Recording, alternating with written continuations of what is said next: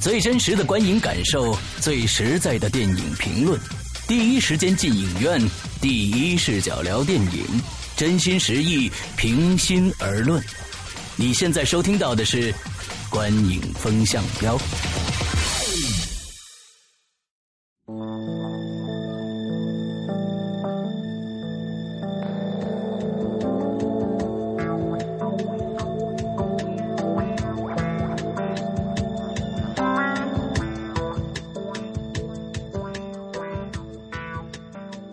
各位听众，大家好，欢迎收听《观影风向标》，我是石阳。我是波迷，我是玄木，嗯，呃，我们今天来聊的电影呢，不是院线的上映的电影啊，而是一部我们国产的一部电影啊，非常的。前天我刚看了，我们三个人都看了，呃，非常震撼的一部电影，已经被国国内禁掉的一部电影， 呃，《天注定》啊，是的，嗯，之后我觉得呃这个波米来介绍一下这个电影的一些呃信息吧，呃，这个电影怎么说呢？它是在贾樟柯在二零应该是二零一二年嗯就开拍的一部电影，然后他在去年的戛纳电影节嗯公布片单的一刹那才被众人所熟知。在这之前，甚至人们都不知道贾樟柯拍了这么一部电影。嗯嗯因为贾樟柯在这之前一直在和杜琪峰导演合作一部到现在还没拍出来的电影，叫《在清朝》。啊，当然了，他把这种他和杜琪峰的关系，哎，嗯连续到了这部电影当中。嗯呃，杜琪峰导演应该是这部电影的某种程度上的一个监制。哦。呃，这个电影的投资呢，除了来自于贾樟柯自己的那个西河影业之外，还有的就是也是日本很有名的一个导演演员嗯，北野武，他工作室的嗯投资。嗯那其实北野武呢，在《天注定》之前已经投资了他很多部电影了，应该嗯是《三峡好人》之后的所有电影都有他的投资。嗯那么另外一个投资呢，是山西电影集团。嗯啊，这可能是贾樟柯当时觉得这个电影还有希望过审的一个资本背景。嗯嗯嗯，哎，但实际上呢，这个山西电影集团最后也没有帮到他。嗯那从主演方面，呃，这个电影是有四个故事来完成的。对四个故事的主角，呃，第一个主角是姜武，姜武，嗯第二个主角是王宝强，嗯，第三个主角是赵涛，赵涛导演，那不是赵涛呢，也是导演嗯导演的媳媳妇儿。妇儿，嗯，哎，也御用啊嗯出现在出现在他的每一部片对子，当御中用。啊，第四个导演，呃，第四个故事的主演呢叫罗兰山，嗯是一个可能大家稍微不太熟悉的电影啊，熟熟熟悉的演员。嗯嗯比较嗯，年轻。对对对，然后呢，在赵涛那个故事当中，还有大家比较熟悉的张嘉译。对对对，哎，大概呢，他的这个呃演员主要阵容就是这些。对，呃，当然了，贾樟柯自己啊，也在客串了一下，客串了一个非常重要的角色啊，啊大家可以去可以去看一看，非常本色 的对这么一对个对角色对，啊。然后呢，其实这些都不是重点，最大的重点是这个电影它的剧情。嗯我们说这个电影它之所以在这之前可能新中国成立以来都没有出现过这么一类型，是它绝对贴近于近年发生的社会事件。对，其中我们刚才提到的这四个故事，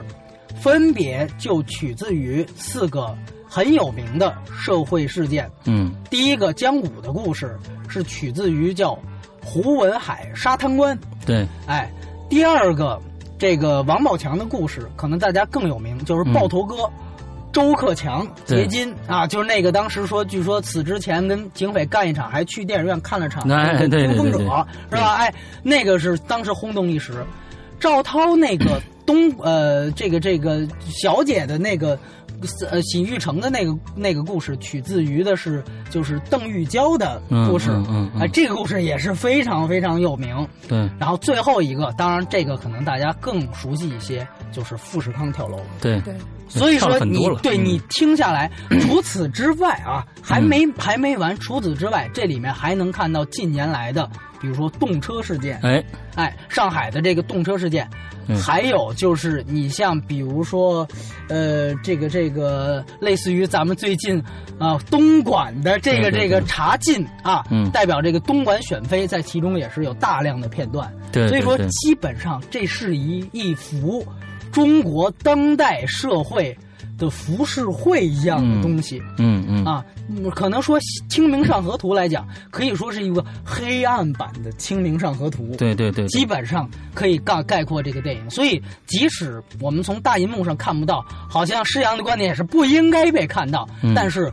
呃，成年的观众还是在家里小孩不在的情况下，可以对推荐可大以家去看一一下这部电影哎对哎哎，哎对那我们现在说一下儿，哎，对，那那玄牧一直没说话，那你你来表达一下你的，这部电影，因为我其实看贾樟柯导演的影片不多，嗯但这部电影呢，其实也算是能够被看懂的一部贾樟柯导演的作品，哦而且呢，他可以说是。就像刚刚这个波米说的，把中国现代社会的一些现状，现嗯在就是可以说是底层基层人的一种生活状态，嗯很很真实、很很形象的体现在荧嗯幕上。而且这种真实就有点像是你在看，嗯、其实我有一种不是不是在看电影的感觉，对，有纪录一片种。呃，它都不是纪录片，就是发生在你眼前的新闻，啊那种感啊啊就一种啊实时呈现。嗯对对对对对，这种是挺意外的。说实话，他嗯他是不就应该，所以说是应该说一个叫导演作品吧，就嗯作品作者作作者电影作作者作者电电影对对对它对不是说我们常规意义上的这种大荧幕经常看到的电影的类型，嗯哼呃，挺震撼的。对然后我觉得其实也真的是推荐大家去在心理承受可以接受的情况下，嗯呃，去观看一下。对，其实大家刚才波米说了四件事情啊，呃，基本都是跟暴力是有关系的啊、呃，不管是以以暴制暴啊，还是自残，但是它这种真实性呢是非常非常震撼的。那咱们先。给这片子打一下分儿吧，嗯，这个片子没法从什么演技啊、剧情啊、尤其娱乐性娱乐啊性啊，对对因为娱乐性感觉又不太严肃，对而对且对呢没错，从传统娱乐性上，它确实也没有传统的娱乐。对对对对，你不能说看杀人这种杀人，对对对它没有任何的对娱乐性可言。我们我那我们先来打一个分，我的我给这部片子的综合分数是八分，我大概是七点五吧，嗯，呃，我也给七点五分。所以这是这是我们打的相当高的一个分儿的电影了哈。其实，呃，我觉得在充斥了这么多不需要大脑去思考的电影的同时，有这样的一部中国出现了这样一部值得去思考、值得大家去看的电影，非常的不容易。呃，其实我觉得从这儿开始，还没有看过电影的同学就可以先不听了，因为但是我我想补充一点啊，嗯因为我们知道这一周呃没事儿，啊，这一周我们知道中国大概发生了什么，嗯，对吧？因为我们节目也是实时上传，嗯，呃，像昆明的这个事件，对，尤其是昆明的这个事件，所以我想，其实这种无论你有没有动机，然后你去进行的一个暴力事件，嗯。它的这种正义性是否存在，对或者合法性是否存在对，这个也确实值得人们思考。没错，刚才施洋，其实我们自己底下聊的时候说，这个电影其实不应该上映，嗯，尤其是在中国没有分级级制度度的情对况对，主对要对是因为没有分级制度。当然了，我们说这不代表我们苟同嗯审查制度应该存在，嗯，这个是完全两回事。只是这个电影确确实实，它又不是传统的商业没片。错，对，我相信这个电影是没有上映。如果这个电影恰逢在它出现网上资源的情况下上映了，然后昆明事件发生了，嗯我相信很多人会把矛头去指向贾樟柯。嗯，就会觉得你这个电影起到的到底是什么作用？是教育作用你在还是对反思作用？你在宣 传什么？对，你可以就是你可以说它是在表达一种，其实刚才我们总结大家的话就是戾嗯戾气、对，社会戾气、负能量吧。就是对如果用现代的话，这种社会戾气你把它只表现出来。玄牧刚才说最不能接受的是他没有表达结果，没啊错，只来表达这种戾气现的象戾气的爆发嗯和它所造成的这种滥伤，嗯但是没有任何的结果。嗯，这个东西，它是从社会学意义，其实我就想到了当时蝙蝠侠。蝙蝠侠，我也想说这件事情，哎，就是对在丹佛事件，就是也对，是枪击事对件，对那杀人犯就是把自己装成了小丑，对我就是要，因为小丑那个角色可对，能没有结局，对没有结局，就是对就是，所以是不是真的影响了一部分，或者刺激了一部分本来就有暴力基因的，对过得又不太痛快的人，嗯，这个电影真的不好说。是所以说，美国这么完善的制度，尚且出现了那样悲剧的发生，嗯所以说，我们也确实，我们以下包括下面的言论，也并不是说我们要就是肯定，哎呀，片中说这么喜欢这片子，没错不代表我对们说肯定片中的任何的暴力行为。对我希望大家也都能够有这种意识，尤其是在现在的这样一个语没境错之下没。错没没错，因为这个影片其实就是说，呃，在我们虽然推荐大家去看，但是呢，呃，也是如果有十，比如说十八岁以下未成年，就是在没有特别明确价值观和判断力的情况下看这个影片，确实是是有不太合适的不太合适的，不太合适的，对对对，这个是因为影片里边提到的很多的内容，它是只是在讲述说我们社会上有这个现象，嗯对它是更是让有已经对社会或者对人生有一些思考能力的人去反思我们现在对面临的这个社会状态是什么。嗯那我们作为可能生活的相对还不错的这些人，嗯怎么去？也许你可以给予一些人的帮助，或者嗯从你的角度发出正能量。我们是希望从这种角度去解读这部影片，而不嗯是说。这些现象它是应该发生的，这样发生是我们倡导的，呃，绝对不是这个方向的。嗯咱们先把这立场搞清楚。 好好好好、嗯好，那我们从下面开始讲一些跟跟剧情有关的东西啊。呃，这个这部电影呢，四个故事，但是呢，这四个故事分明讲了分别讲了四种动物。对，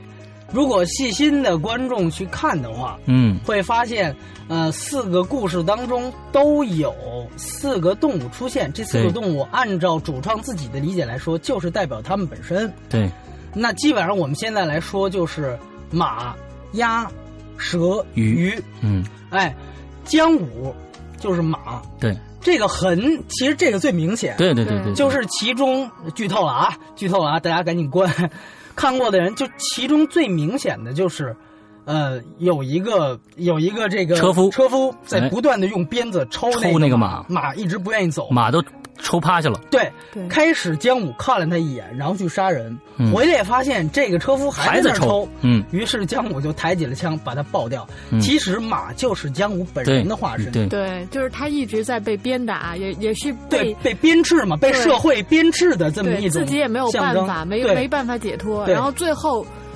用用他自己的方式得到了自由，但而且是他的这个自由其实又是怎么样子的，对也是未知的。其实我觉得他在这个小段落里面最后有一个隐喻，嗯他自由了，因为那最后警车开过去以后，在路边上那辆马车，那辆被他救下的马、啊对对对往前自己走过去了。我觉得他可能在思想上，在心灵上可能得到一种解脱。但其实我觉得啊，就是这可能是本身的对他现状的他是一个解脱，哎，但又一个导那个你可以再往深了想，就是说那这个马以后怎么样呢？嗯，谁来管他呢？他去哪儿呢？最后是不是还是会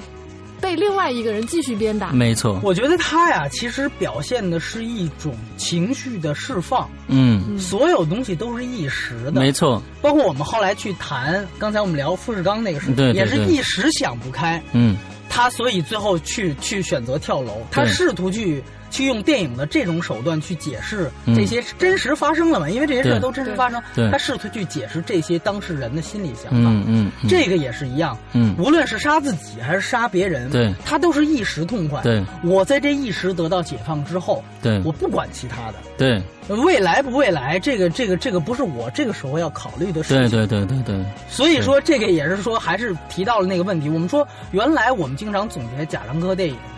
叫做为存在立尊严。嗯，就因为他经常关注这种没错边缘人没错，从小舞任逍遥什么这个对各种世界，所以你这里其实又牵扯，还是说刚才说那个那个伦理道德的问题。没错，那这些，呃，杀人犯，我们要立替他立尊严吗？对，就这个事情，呃，你怎么去看？这个其实是其实是挺有争议的一件事。对对对对对，对，啊，当然了，我们先一个一个故事对说先把。我第其二实个想问，我其实想问，就第一个问题，我想问一下这个这个这个施施洋洋，嗯哎，啊，好啊 好啊，想问一下施洋，嗯因为他是山西人，嗯嗯，啊，我这可能很多听众是不是第一次才知道啊啊啊，呃，这一段反映的是山西的煤老板，因为没我错特别有有感触的一点，我不是山西人，但是嗯我们大学的宿舍、嗯，六个人，四个是山西的，哦，所以当时其实我一跟他们聊贾樟柯电影，他们都是从来不看电影的，都知道贾樟柯。嗯啊，。就知道，哎呀，我们贾樟柯获得国际大奖之后，书记亲自开开道给他见面对哎，他们往往就停留在，嗯对对哎对对对对但是呢，都觉得这人是我们山西人的骄骄傲傲。嗯哎，这个是都都没有没有问题的。但是呢，他们也确实就因此，我说那你放贾樟柯电影，你们过来看一看，嗯他们也来看一看。所以说呢，包括其中我有几个同学也是属于煤老板背景吧，啊真的是这样，啊煤老板背景。所以这段的故事，我觉得对我来说，其实我就想起了原来跟他们的一些对话，嗯尤其在嗯价值嗯观上的一些对嗯话，嗯嗯他们都是很不错的人，嗯，但是呢，确实是很有意思。你作为山西人，我想问问，首先这个在字幕之前出现之前，你这段语言肯定没问题，对吧？呃，语言它讲的是晋南话，因为我是晋北，哦但是语言还是有一些的差异，所以我也是能听懂百分之八十这个样子。嗯嗯，对，嗯你能听懂百分之八十。嗯嗯那整个你觉得这个故事对你来说有没有一种因为这个东西去拉近，或者说你像它里边那种那种化学厂，最后是那种、嗯嗯呃，应该是呃火火电厂啊嗯还是什么，嗯就就那种它包括那种烟雾弥漫，大街嗯上那种煤煤摊儿，包括这种骡、马车、骡车这种东西你，你觉得有没有一种其实我我我最深刻的印象啊，咱们咱们往前说一步，嗯，就是说这个任逍遥，逍遥嗯因为任逍遥说的就是我的家乡山西大同，那一部电影，我觉得它真的是。他每一部电影其实就这样，他非常的根源化，他每一个人每一个人的状态，完完全全就是你生活中那些平常人的状态。所以我在看《任逍遥》的时候，觉得那真的就是大同人的生活，完完全全是这样。而这一部，我也觉得。是没有掺水的，除了我在这里想说的，就是姜武的表演，姜武的表演还是有点过的，啊 对就是他还是是有有表演痕迹的呃表演痕迹很重的，他跟平常的那些他身边的那些非职业演员的人表演出来的东西，就他一下就感觉哦，这个他一下从贾樟柯作品里有有一些跳脱，但是所有人的状态非常非常的棒，就是就是当时呃这个。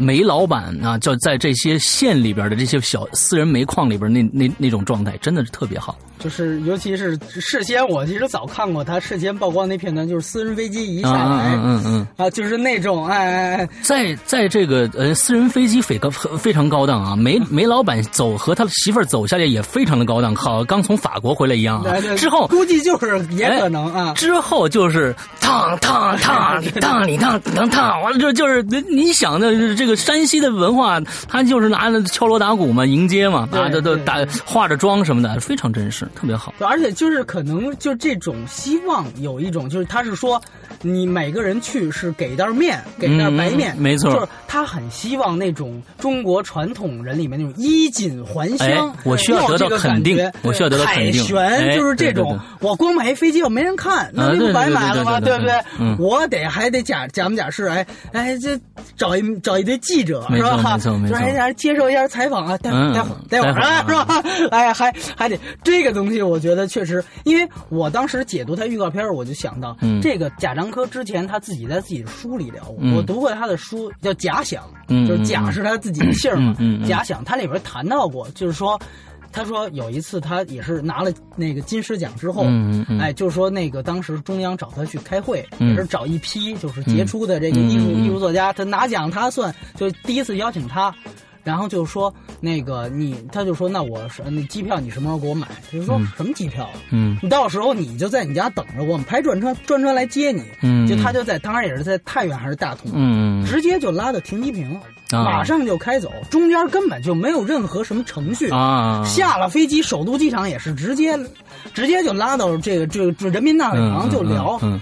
他当时就忽然感觉，就这种权力的嗯这嗯嗯种嗯魅力，他说我当时真的是被诱惑到了。嗯，就说我突然明白，就那些人为什么就削尖了脑袋就要争取这个，嗯这真的太不一样。尤其你在中国这么一个飞机误点率基本上百分之百，嗯对吧？这么一个，那简直就是，而且堵车率，对吧？对，不存在，完全不存在、那种待遇。旁边的工作人员对他的那种客气和恭维，嗯就说那一刻他他什么都明白了。嗯所以我觉得他是把那种情绪没错加没错在了这种哎，私人飞机走下来，哎嗯对对哎，您讲两句话，待会儿待会儿，就这种，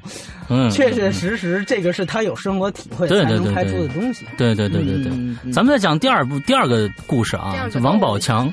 王宝强王宝强这个故事，那我觉得王宝强他在这里边是鸭，表现这个动物是鸭，对，待宰的鸭，而且是中间有一个镜头，小女孩儿抱着这个鸭，完她爸爸要宰这只鸭，但是她就死都不放。两个镜头以后呢，就几几几分钟以后，他爸爸已经拿着这只鸭在在，在这个旷野上开始杀了啊！对你就对还是把它干掉了。嗯这里边我觉得这四个故事里边都有，不管是杀人还是自残自杀，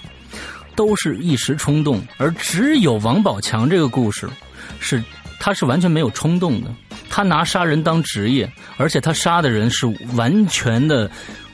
无规则杀人。其实这也是为什么我对王宝强这一个角色的故事嗯相对不太理解的一个原因。嗯，嗯就是其他几个故事我都能够理解找到他找们到一些合理性，对合理性，就是他有嗯他自己动机上的，嗯对，没错，就是动机的，就是他自己因为受到了委屈，或者是生活的绝望等等这些原因，嗯嗯使得他不得不去做的一个动作。嗯而王宝强的这个会让我更觉得是一种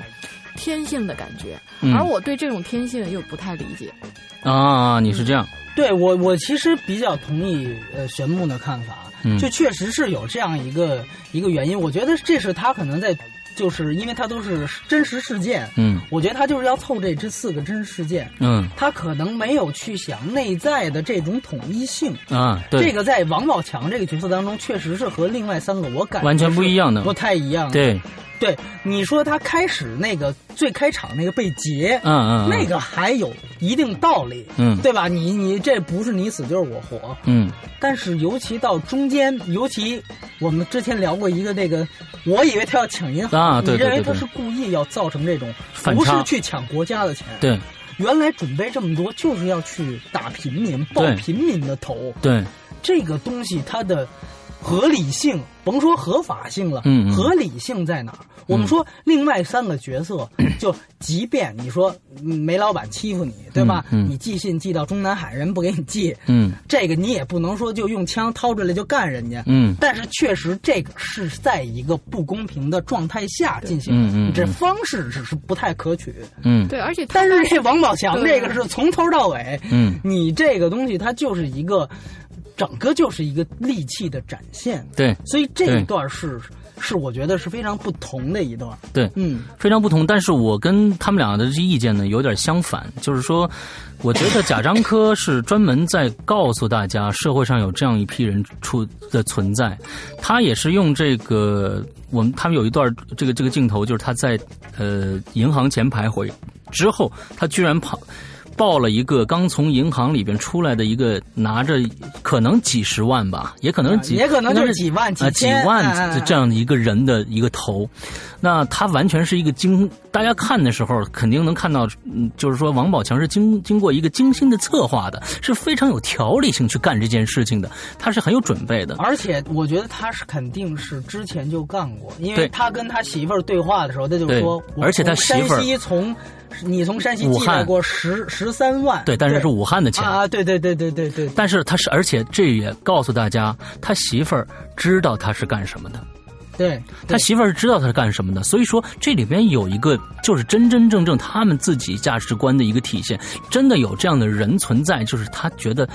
我是靠这个为生的，他你说这点我比较同意在哪儿？嗯你就记得有一幕，嗯就大家都过年放花，嗯，对他拿他枪给，他孩子说：“你想看放花，我对给你放一放放个花。嗯他就把枪掏出来对天打。对，就是在他看来，他杀 人开枪嗯，就像大谋家生放花一样对平常。对，就像你说的，社会就是有这样一些人，嗯，他就是以此为职业，对这就是他的生活的对一部分。对， 对所以这个东西，其实你如果去去去想，是很很可怕的一个东西。嗯嗯，对嗯但是它就是反映出来的是这样一个现没实。错，其实我不理解，就是他为什么会觉得这个是自然而然的？对，因为他所有的戏都只是在表达那一瞬间，对嗯基本上掐头去尾。像你说的，一一没后果，二没他早先是不是对，是不是受到什么欺负？对你展现这么一个东西，你如果把它单独孤立去看，你去想，你就会你就会有这些疑问。对对对对嗯对。好，我们讲第三个故事。第三个故事讲了一条，呃，哎，是一条蛇，蛇的故事，嗯一条里边蛇他也就一直在有一个喇叭，说是美女蛇啊，让能看出这个你的前身呃前生今世啊，这有美女蛇。那她引申的是一条蛇，那么这女的就是咱们导演的老婆演的对。啊他在戏里边是张嘉译的小三儿，小三儿，呃，张嘉译跟王宝强就跟第二故事连接那一段儿，对。是不是还要提一下？哎哎大巴车上，哎、大巴车上，对那对咱们刚才波米说了，说这个监监制啊，我们的监制是杜琪峰。嗯那在大巴车上呢，你要你要就是那种卧铺大巴嗯啊，前面有个小电视机在放的片儿放视频啊，一听着激烈的枪战啊，我当时没看出来。波米刚刚跟我说那里面放的是枪火，我一想，嗯，对，好像是枪 火，所以这里面也不需要牵扯版权的问题啊，不需要买片儿。但其实这个东西也不是说完完全全没道理。嗯嗯嗯，其实嗯枪火嘛，大家对想没一有想，关联性了。这对对跟对电影本身表现的暴力的东西，对对对对对只是我们说杜琪峰是暴力美学，嗯这个电影嗯只有暴力没有美学。你要你要这么说的话，我忽然想到了第三个片子，最后嗯，这个女主女主角被那两个嫖客骚扰的时候，她最后拿起了刀，之后把那那那几个都干掉了。这么一幕他，每一个我怎么那么动作都很，我怎么觉得那么感觉？那么像做头饰呢？ 是这样，呃，座头市是从哪儿来的？嗯我们说盲这侠个嘛电影，我们这个电影它的英文名字嗯叫做《The Touch of Sin》，嗯，就是就是接触嗯罪恶的这种嗯嗯当时胡金铨先生有一部电影叫《侠女》，那是第一部在戛纳拿奖的华语电影。嗯它的英文名叫《The Touch of Zam》，嗯蝉。嗯哦，哎，他明确，贾樟柯在受访的时候明确说，这部电影你可以把它看作一个现代版的侠义电影。嗯。但是我不愿意去过多去在这方面去说它是我为什么。哦对，我因觉为得这个价值观不这不太四个人可都没有侠义可言呀、对对，这没要错，他如果真的是自己这么想的话，嗯那这个电影价值观是有问题的真的真的应该要考看他好好去想一想这个事情。，对对对，但是说，就是说，你说那一幕嗯，侠女，对，就是侠女，对就赵涛那一幕，杀完人之后，后面还在一直把那个刀在一直在在持续的在旋转当中，对对对，那个就是侠女。啊嗯哎所以说，这是一种很直接的致敬。啊，哎，当然了，我们说你刚才提到任逍遥，任逍遥里段里面有一段撕扯。嗯，就是我记得是当时男主角忘了是王宏伟还是谁了，嗯就是也是让赵涛，赵涛要站起来从那小小巴车上下去，嗯嗯嗯，刚站起来，那王宏伟就给他摁下去，嗯然后他又站起来又摁下去，就那一个动作重复两分钟，嗯大概得有四十多遍。嗯，就就这镜头没动，就在重复这个动作。嗯贾樟柯电影老有这样，对在这这这部部里也电影有里面删就是拿摔钱删老子就是有钱这一句话重复了三分钟。嗯这个就是说贾樟柯想表现的一种撕扯，嗯就是这种撕扯，嗯力气在撕扯当中，没错，就也这样使得孕育而他的成行动产生了原因。对对对对对，就他实际上就是社会，被他表达逼一迫种的社会一点一点这样逼你逼你，嗯老子就是有钱，其实就是一种权钱社会的这种嗯压迫，对底层的这种压迫，对，嗯让他最终就豁出去了。没错没错，所以对这个是他这个第三个故事吧，对我们说的最最最最典型嗯的这么一个对事情。那第第四个故事，我们讲了一条鱼的故事啊。嗯这个呃，而且第四个故事它不单单是一条线，是有两条线的。呃，一条线呢是这个男生的一个这个这个主角男生的这个线，另外还有一个是东莞的线。因为其对实他讲了一下这个女孩的这种生活遭遇。来，我我们确实那天那天看的时候，我在心里想，是不是我们的这个习主席是看了这一段儿才进的东莞啊？这个把东莞给抄了哎当时。对，其实当时看这个这一段的时候，还真是蛮震撼的，还觉得说哦，原来对因为东莞他还是这样子的一一一个状态。对，因为我们做媒体，当时出了这个事情之后，因为他这个片段是之前就曝光了，嗯我们马上把这个片段又拿出来炒了一遍，嗯，就发现大家也是对这个事情说：“哇塞，在中国还有这种导演把这里边拍没出花错来了、啊。”，而且他在表现东莞这一段的时候呢，他没有表现港商或者是台商或者大陆的商人去去选美，而是表现的是我们的好像是领导层的人，老头儿老干部啊，老干部那一段呢，出来的就是红军、苏联红军苏。联红军的那种制服、哎制服套装，哎在那儿也选，因此选我才妃知道、、哦，原来东莞是有主题的。没错啊，嗯对对，嗯制服主题。对对对，然后呢，后来是在那个主题，后来休息的时候，嗯，呃，贾樟柯扮演的梅老板出现哎了，所以他基本上他也代表了。东莞消费那种层次的这种小姐不的同人群对对两两两种人群，嗯而且他其实火车那一段特别有意思，嗯那个就是原来窦文涛在《锵锵三人行》里他聊过几期小姐跟几个新学家，哦嗯他们就说最后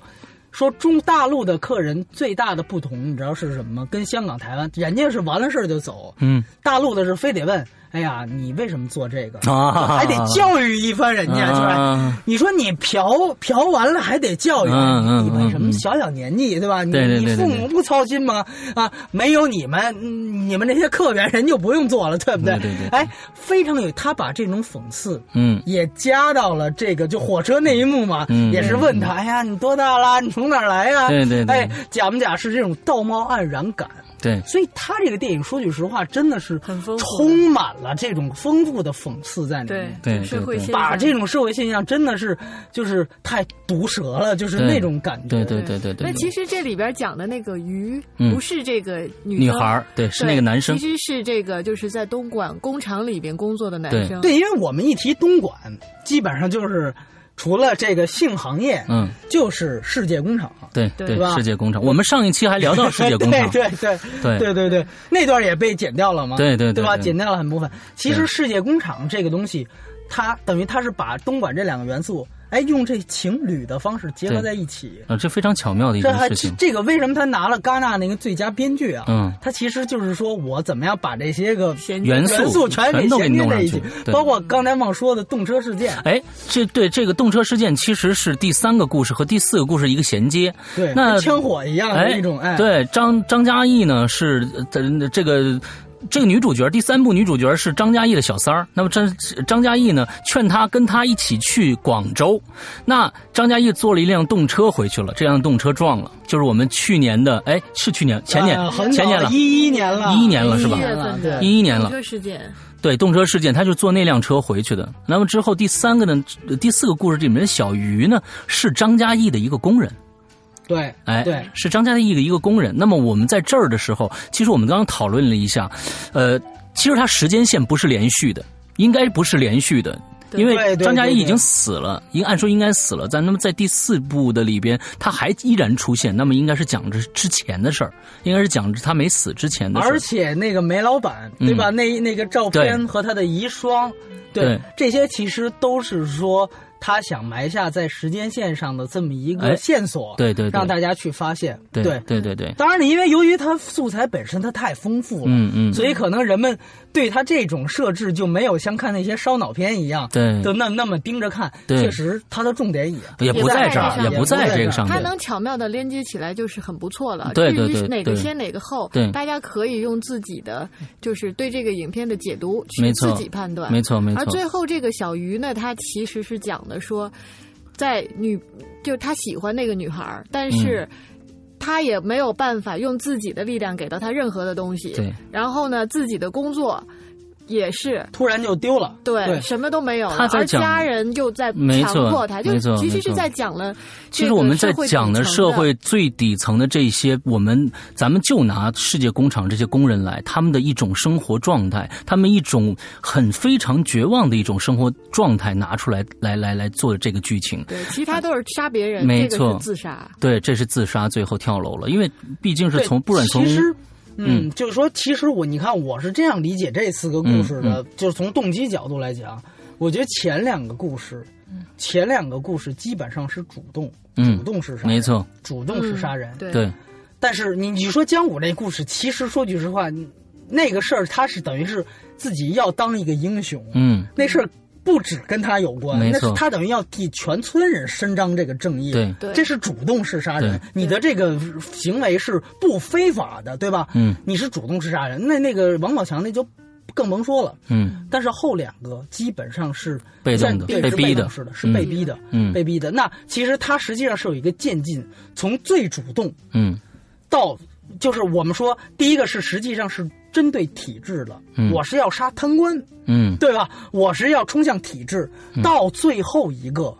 是杀自己。无奈了，已经没办法了。对，实际上那是绝望。这个对电影这四个故事这样的编排，实际上是给人更大的一个绝望感。嗯它不是按照时间顺序，而是按照对这种绝望感给你。对开始你还会觉得那个东西还有一点点，好像有一点点法理不容、情有可原的东西在。嗯嗯嗯，但你看到最后，真的是我社会呢把我这样，我没办法，我只有自己跳下去。嗯，真的是这种无力感是越来越强的。，对对，第一个它不是无力，它是武力，对吧？嗯嗯到最后是无力感。嗯最后弥漫在整个电影当中。所以我觉得这是他编排他四个故事的这么一个我这边的理解。嗯嗯，对嗯，嗯，哦，我们今天聊《天注定》聊了非常长的时间 啊，呃，也确实是这部电影有有可聊性，所以才嗯再再做一期都很多的内涵都都也有对对对，对嗯还还还能聊，对对对，所以希望大家呢，互动。哎呃，我觉得其实看这部电影是需要你的一个准备的心理准备的。你呃，就像刚才说的，这部电影的价值观到底指向是什么？假如说真的像波米说贾樟柯说这部是一个侠客电影的话，我我认为我们三位应该都是同样一个一个看观点，这完全不是一个侠客电影，它只不过是在。我觉得就是在说说一个现象，你千万然后不要把引起它你的反思。对，引起你的反思，因为这这所有的这些行为都是不可取的。我觉得这些所有的行为都是不可我取觉的。得这种就是说，因为毕竟都是真的是社会底层的人，对，他们做这些事情都是就是，当然我们王宝强那个我先暂且不提啊，他也应该会有自己的原因。所以嗯就是当你生活有希望的时候，你是不会轻易的去做出那么冲动的举动的。嗯那这些人这么做，就是因为他没有了希望，嗯而产生了这种冲动。而且我觉得，我再插一句，就是从第一个故事，我当时想到就是他要去寄信，嗯要寄中南海，嗯人家那个邮局的人就问他：“嗯你得给我个具体地址。嗯他就说：“中南海啊，你不知道中南海吗？”他说：“中南海我不能给你寄，你得给我一个具体地址。嗯他觉得你是不是跟那个梅老板是一伙的？嗯嗯，这个其实我觉得是什么？他在表现什么？他在表现无无知。知，对对，无知和愚蠢，对造就了他只能用这种方法去捍卫没错他心中没错所谓的正义。没错没错，这种底层本身他接受教育的程度和机会对，本身所带来的这种无知，对这个其实也是他想提，他想表明。当然，我们说还是接呃施阳刚才这句话。真的只是说是站在一个我们认为贾樟柯是把他们是当做一个展现对嗯和表现利器这么一个立场去试图去把它解释的通，对对对吧？如果你真的说他就认为我这就是四个侠士，对，四个侠这客里面千万不要大家以为这里面有什么教育意义，就是说呃教化自己的意义，那没有，就是它只是让你去反思，并不是让你让你去学习他们，对这个就没有，这个没有，千万不要有这样的对，思想。所以说这里边我个人认为没有任何狭义所在。啊对，没有下一没有所任在何狭义所，他跟他哪怕跟像杜琪峰那些电影、嗯那种哥们儿义气，包括像吴宇森那种黑帮，虽然也是反派，嗯嗯嗯嗯嗯但那种哥们儿跟那个都不一样，对对对对，完全那不个一样都不一样的。嗯嗯对，嗯小马哥那种那个完全那个都不一样，所以说他这个真的是没有任何主观情绪的。没错，没错，嗯没错，这都是个人的当时一时冲动的情感的抒发造成的这些结果啊。嗯所以今天聊了这么多啊，那希望大家呃觉得这部片子值得看的人，那就去下载一下啊。现在只有这个应该是有字幕了，对不对？哎，有字幕了，有字幕。啊，呃，因因为可能尤其是南方日语南方人啊，南方人可能啊也还可以，也因为他这嗯它有些包括了湖北话是吗湖北、湖南、湖南湖南话，呃，这个湖粤语湖北也有啊山西粤语、四川，哎，哎都有都有这个话。可估计这个反正是中国人的话，应该看。的话，应该能听哦懂一半儿都能听懂三分之三分之一啊，最 少。所以，但是还是需要字幕，还比较好一些啊。呃，资源也都有了，那么感兴趣的就去下载一下。那么我们今天的节目到此结束，大家拜拜。再见。谢谢，拜拜。